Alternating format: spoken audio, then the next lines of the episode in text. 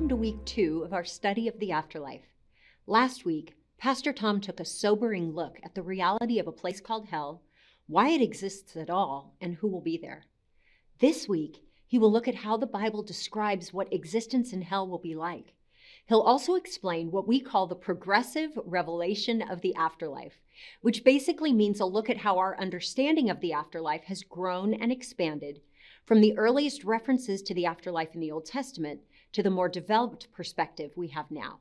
Let's join Pastor Tom now for the second half of Afterlife Part 1. Now, another question about hell that the Bible talks about is what is hell like? In hell, in hell, the mathematician who lived for his science can't add two and two. In hell, the concert pianist who worshipped himself through his art can't play a simple scale. The man who lived for sex goes on in eternal lust, but no body to exploit. The woman who made a god out of fashion has a thousand dresses, but no mirror. Hell is this place of eternal desire, but eternally unfulfilled. But, but there's another side to this. G.K. Chesterton once said, Hell is God's great compliment to the reality of human freedom and the dignity of human personality. Hell, a compliment?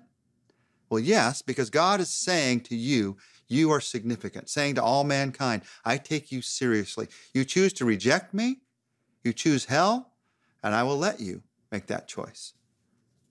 C.S. Lewis said it this way There are only two kinds of people in this world, two kinds of people in the end those who say to God, Thy will be done, and those to whom God says, In the end, Thy will be done. All who are in hell choose it. Without that self choice, there would be no hell. No soul that seriously and constantly desires joy will ever miss it. God does not want us to be separated from Him. That's why He sent His Son to die for us, taking our place. That's why He so clearly warns us concerning what will happen to us if we're separated from Him in hell. Not to scare us, but to allow us to see our need and the glory of His rescue. What happens to people in hell? In this world, even the worst sinner enjoys benefits of God's presence. Even though this world is stained by sin, we still experience the joys of God's creation, the joys of God's work. It will not be that way in hell. What's hell like? The most horrible thing to be said is it's a place totally apart from God. No love, no creativity, no kindness, no forgiveness, no beauty, no light, no God. It's a place totally apart from God, and so it's a place of torment. The Bible clearly teaches that hell is a place of never ending torment and torture and anguish. Matthew 25, 46, Jesus taught, Then they will go away to eternal punishment, but the righteous to eternal life. Now, just look at what hell is like. Not to delight in the fact that evil people will suffer, but to have compassion and love for people who need the Lord and, and to praise God for rescuing us from that kind of torture. Hell is a place of emotional and relational torment. Hell is not going to be a big party.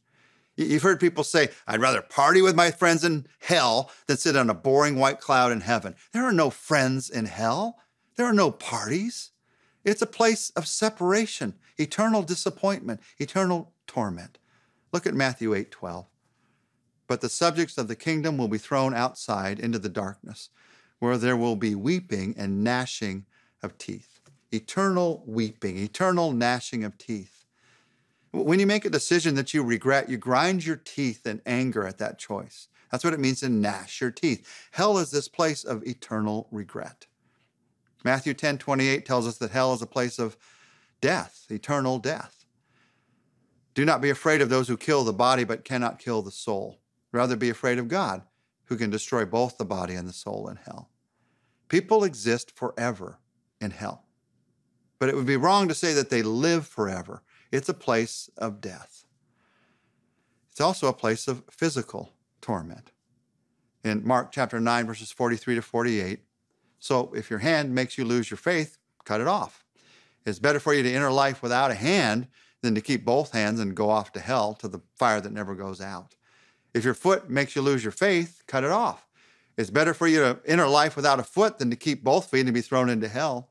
And if your eye makes you lose your faith, then take it out. It's better for you to enter the kingdom of God with only one eye than to keep both eyes and be thrown into hell. There, the worms that eat them never die, and the fire that burns them is never put out. It's just the honest truth that God's word tells us. Fire. That's what we usually focus on when we talk about what hell is like. And fire is a picture of, of the torment that we face in this place of separation from God. Hell is not a place of cold nothingness. It's a torture to be separated from all that God is. As horrible as this physical torment may seem, the spiritual suffering is even deeper. It's a place of spiritual torment. Matthew 25, 41. Then he will say to those on his left, Depart from me, you who are cursed, into the eternal fire prepared for the devil and his angels. And 2 Thessalonians 1 9 says, They will be punished with everlasting destruction and shut out from the presence of the Lord and from the majesty of his power. Just look at these words in Matthew 25 and 2 Thessalonians 1 Depart from me, cursed, eternal fire, punished, shut out. Jill Briscoe writes I was talking about the realities of hell to a bunch of lively junior high kids. I wondered if they'd be interested. They were. What's more, they came up with some definitions for me. What do you think hell is really like? I asked. I think it's it's being allowed to take one good look at God and never being allowed to look at him again, a 13 year old boy announced seriously. I think he had one concept of hell right it is the idea of exclusion from the very presence of God. Now, looking at this truth causes us to think twice before we callously think or hear or, or say the words, go to hell ever again. We wouldn't wish this on anyone. And God doesn't want this either. I want to come back to that in a moment. That God does not want this for anyone either. But before that, there's a question we have to take some time to answer first. And that is where do people go now when they die? Now, at this point, for the next few minutes, we're going to take a very in depth look at a number of things that have to do with the afterlife. So I want to invite you, put on your spiritual scuba gear because we're going to be diving very deep the truths we're going to look at, they take some thought, but the thought is worth it. They help you to understand the breadth of what God has to say about the afterlife in the scripture. And failing to understand these truths that we're going to be looking at, they lead to all kinds of false teachings and personal doubts. That's why I want you to understand them. For instance, some teach that we as believers don't go to heaven immediately when we die, that our souls, they, they like sleep in the grave until Jesus comes again. That's not what the Bible teaches. Others teach that believers, before they go to heaven, they're punished for their sins in a place called purgatory. Again, that's not what the Bible teaches, and we're going to see why. These are just a couple of examples of the confusion, the false teaching on the afterlife that can come out of not understanding these truths. We're going to clear up that confusion, hopefully, in just a bit, just a little bit, clear the fog over these next few minutes. According to the New Testament, believers go immediately into the presence of God to await the resurrection of the body, the eternal joy of heaven. And upon death, unbelievers go to Hades for punishment and to await the resurrection of the body and final punishment in hell. Now, obviously, what I just said there, it takes some explanation. That's the simple truth. We could end there, but then I'd be leaving you without the assurances that you need. And I don't want you to think that, that I assured you somehow that we will be immediate with Jesus when we die without showing you where that assurance comes from. Because the truth of the matter is, it's not me that's giving the assurance. I want you to know in the depth of your heart, God assures me that I'm going to be with him. And to have that assurance, you have to jump into this in depth Bible study. This simple statement brings up a lot of questions. These include the growth in the New Testament and Old Testament teaching concerning the afterlife these include something called the intermediate state between now and Jesus' final judgment. And they include the future resurrection of the body. Because a great deal, again, of false teaching, unfounded fears grow out of misunderstanding these truths. We're going to take a look at them. First, the progressive revelation of the afterlife in the Bible. The Bible often gives us greater insight into a subject in the New Testament than in the Old Testament. That's called by some progressive revelation which is God revealing more and more truth on a subject as we read throughout the Bible from beginning to end. So a friend says to you, You aren't with the Lord when you die. I read in the Old Testament that we go to this shadowy place called Sheol. God could certainly not be there. But the, the answer is, but God didn't stop with the Old Testament. He gives us more light on this. It, it's easy to get confused uh, about what the Bible has to say concerning the afterlife if you look only at the Old Testament. In much of the Old Testament, the afterlife was seen as this shadowy, unknown place because Jesus hadn't come. He hadn't been resurrected. God hadn't revealed the whole truth yet. You can see this through a study of the word that's used most often for the afterlife in the Old Testament, the word Sheol. The Hebrew word Sheol is used 66 times in the Old Testament. And the Old Testament constantly refers to the body as going to the grave, as the soul of man going to Sheol. The earliest thoughts of Sheol indicates that there was no distinction made in the minds of people between the morally good and the morally bad. Just everybody went to Sheol. But even in the Old Testament, as time went on, people began to believe that Sheol had, had two sections. And they began to contrast this lowest part and, and highest part. While, while not clearly stated, it seems like the wicked are in the lowest part, while the righteous are in the highest part. Like Deuteronomy 32, you can read about this. Sheol is the beginning of our understanding of the afterlife, but God reveals much more. We come to know more and more about the afterlife as God reveals more and more throughout the Old and New Testament. It's something like one of those old Polaroid pictures. It slowly develops before your eyes. And the picture of the afterlife is a little clearer in Psalms than in Genesis, a little clearer in Daniel than in Psalms, and much clearer in the New Testament than in the Old. Just, just like we have to understand what Leviticus says to us about our need for sacrifices, the need for sacrifices of animals, in light of what the New Testament says about the sacrifice of Jesus, we got to understand what the Old Testament tells us about the afterlife in light of what the New Testament reveals.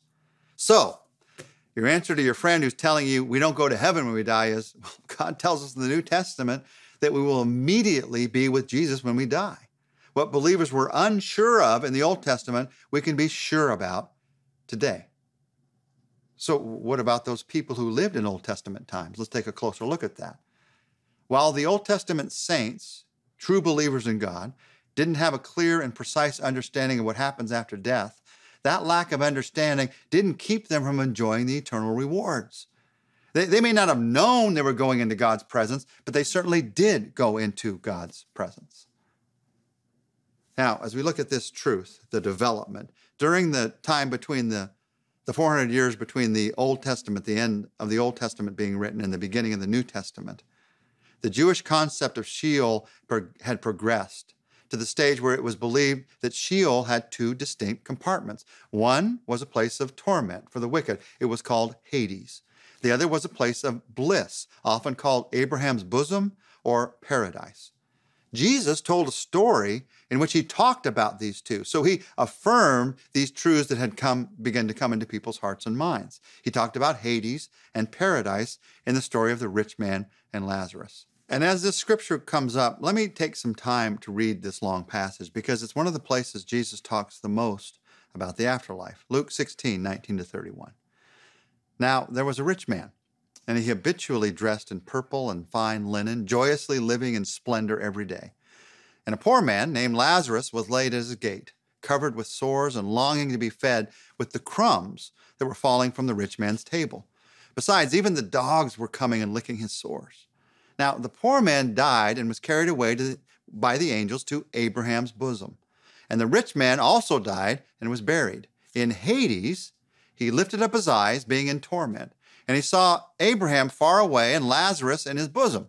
And he cried out, Father Abraham, have mercy on me, and send Lazarus so that he may dip the tip of his finger in water and cool off my tongue, for I'm in agony in this flame. But Abraham said, Child, remember that during your life you received your good things, and likewise Lazarus bad things. But now he's being comforted here, and you're in agony. And besides all this, between us, there's a great chasm fixed, so that those who wish to come over from here to you will not be able and that none may cross over from there to us. And he said, Then I beg you, Father, that you send him to my father's house, for I have five brothers, in order that he may warn them, so that they will not also come to this place of torment. But Abraham said, They have Moses and the prophets. Let them hear them. But he said, No, Father Abraham, but if, if someone goes to them from the dead, then they'll repent. But he said to him, If they don't listen to Moses and the prophets, they won't be persuaded, persuaded even if somebody raises from the dead. So here you get, Jesus talks about this idea of two distinct compartments. The rich man can see Lazarus in paradise, he can't cross over to the other side. Jesus' story here in Luke 16 teaches us two hard to hear truths. One is that there's no rest from the torment. And the second is that there are no second chances. That he's not able to say, I want to cross over and somehow in my seeing my need now, I'm going to get a second chance. Now, as you read this story, you see how our understanding of the afterlife that God has given to us is increasing. First, people viewed all of the dead as going to a shadowy place called Sheol. Then God gave further light, and people understood Sheol as a place with two compartments Hades for the wicked, paradise for the righteous. There's a clear line between the two that can't be crossed. After Jesus' resurrection, the picture just gets even clearer. After the resurrection of Christ, the New Testament teaches that believers who die enter immediately into the presence of Christ and that unbelievers enter immediately into a place of punishment and separation from God.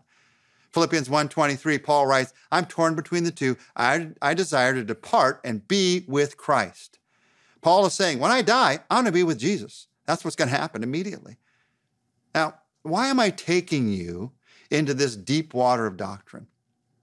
Because false ideas about the afterlife grow out of not knowing where you go immediately when you die and because of doubts that get planted in our minds about God's eternal plan for us. All believers of all times are now with the Lord in heaven. And that's where you and I will immediately go when we die. There's no waiting period, there's no purgatory, there's no soul sleep, immediately in the presence of the Lord. Now, to understand that, you have to understand just briefly the intermediate state and the resurrection of the body. 2 Corinthians 5 6 to 8 says, Therefore, we're always confident and we know that as long as we're at home in the body, we are away from the Lord. We live by faith, not by sight. We are confident, I say, and would prefer to be away from the body and at home with the Lord. So he's talking about when he's going to die. And he says, When I leave this earthly body, I'm going to immediately be at home, present with the Lord.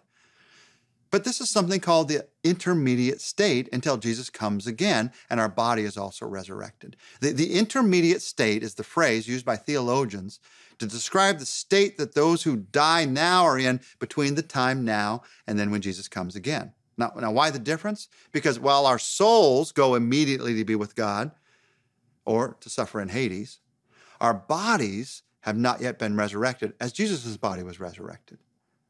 Now, I know we've probably got about as deep as you want to go, but I want to take you just a little bit deeper. We know that when we die, it's our spirit that goes to be with Christ. But what about our body? Is it just thrown aside? How about Jesus? When Jesus was resurrected, what happened to his body? Well, we know Luke 24, 2 to 3. They found the stone rolled away from the tomb, and when they entered, they didn't find the body of the Lord Jesus. The body was no longer in the tomb. Jesus' body disappeared from the tomb because his body was resurrected. His physical body was transformed to become a resurrected body that would live forever.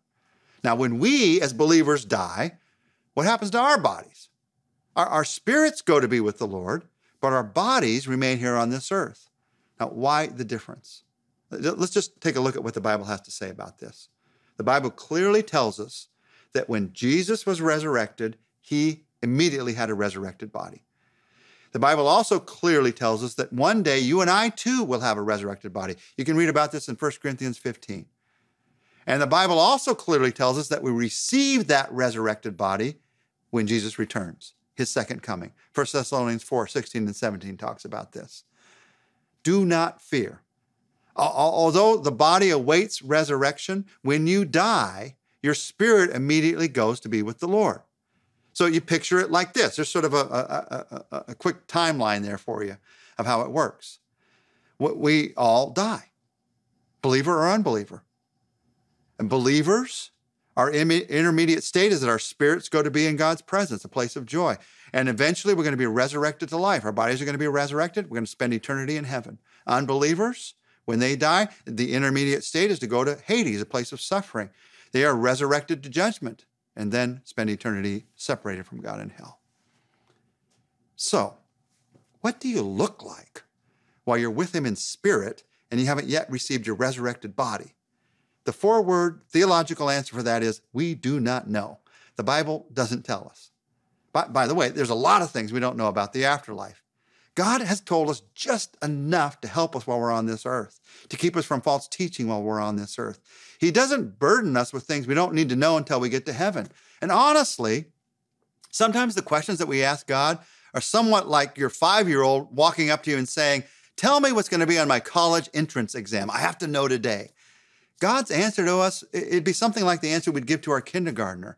If I told you now, you wouldn't understand a word I was saying. And, and, you have different things, by the way, to be concerned about right now, like cleaning your room, you'd say to your child.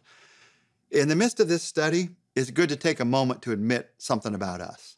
We haven't even mastered spiritual finger painting, things like love God and love people. And we're asking God to teach us calculus. Uh, the, the simple and straightforward question that all of us now can answer is this. Here's just making this very simple when we talk about this truth about the afterlife. How can I be sure I won't spend eternity in hell? What, what kind of crime does a person have to commit to be sent to such a horrible place? The, the crime that sends a person to hell is rejecting the rescue, rejecting Jesus Christ, the Son of God, the Savior that all of us need. John 3:16, God loved the world so much that he gave his one and only son, that whoever believes in him shall not perish but have eternal life. For God didn't send his world, his son into the world to condemn the world, but to save the world through him. Whoever believes in him is not condemned. Whoever does not believe stands condemned already, because he's not believed in the name of God's one and only son. Remember, if you decide by, by desire or neglect to live separate from God in this life, you're going to live separate from God in the next life. But if you accept God's offer of a rescue, a relationship with Him through Jesus Christ, you're going to live with God in the next life. In the end, as C.S. Lewis said, we're either going to say to God, Thy will be done, or God's going to say to us, Thy will be done. I was once at a church in the Los Angeles barrio, and at the end of a time of preaching and singing together, the youth pastor stood up to speak. The, the, singers in the concert that had just happened had invited everybody to make a commitment to Christ. And not only did nobody respond, it was evident nobody was listening. The, the pastor gets up and he looks at the back rows of the outdoor tent that the concert had been held in and he said, All of you, all of you back there, Andrew, Jose, I, I'm talking to you too. All of you, come up here with me. And as he called each of those teenagers by name, it was evident that this is no fly by night evangelist. He knew these kids, he loved these kids. And, and, the kids, they tried to look as cool as possible as they, as they walked up the aisle, but the pastor knew them too well. He, he gets them all lined up in front of him, and he says, Before you leave tonight, I want you to listen to me. The message in this music tonight, this is serious business. You know what I'm talking about in this neighborhood, he said to them, This might be the last time some of you hear this. This is about heaven. This is about hell. This is serious business about you. We try our best in our society to not take hell too seriously. We, we, we throw the word around like a casual swear word, and jokes about hell are just too common. But somewhere deep down, we all know that we're whistling in the dark, that this is serious business. So let's settle some serious business right now. If Jesus has rescued you, thank him like you've never thanked him before. Thank you that you've rescued me. Thank you that you've rescued me. If you're depending on yourself for that rescue, if you've neglected God's love for you, turn to Him right now. Cry out to Him for the salvation that only He can give. And if you have friends or family who've died and you're frightened that they might be separated from God in hell, trust God as the perfect and just judge. Leave it in His hands. If you have friends or family who are alive who've not yet called upon Jesus to rescue them, ask God for a new boldness, a new compassion to tell them the good news of Jesus' love. The good news that Jesus came to forgive our sins if we trust Him. Let's pray together. Father, as we study the truth about hell, it brings a hush over our soul. It, it's truth that makes the right things seem so much more important. There is a place called hell, and that tells us how great our salvation truly is. There is a place called hell, and that that impels us to tell others the good news of your life. There's a place called hell.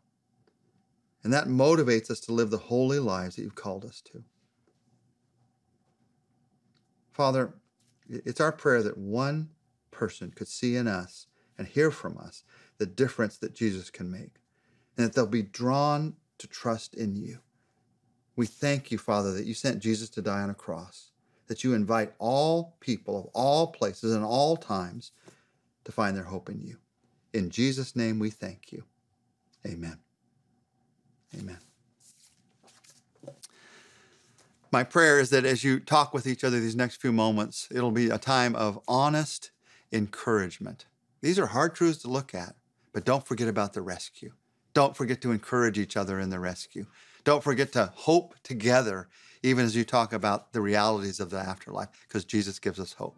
So, in that, enjoy your time talking with each other. There was a song we used to sing at Saddleback. It was called Reach One More for Jesus. It came from a story that Pastor Rick Warren told about his own father, a pastor, when he was on his deathbed. Having not said much for several days, he sat up suddenly in bed and began saying over and over again, Reach one more for Jesus. I've got to reach one more for Jesus. Having served God his entire life, Jimmy Warren knew the urgency and importance of sharing the good news of the gospel with everyone he could while he could. May these truths we've been studying prompt in us that same unyielding desire to reach one more for Jesus. Have a great discussion. We'll see you next time.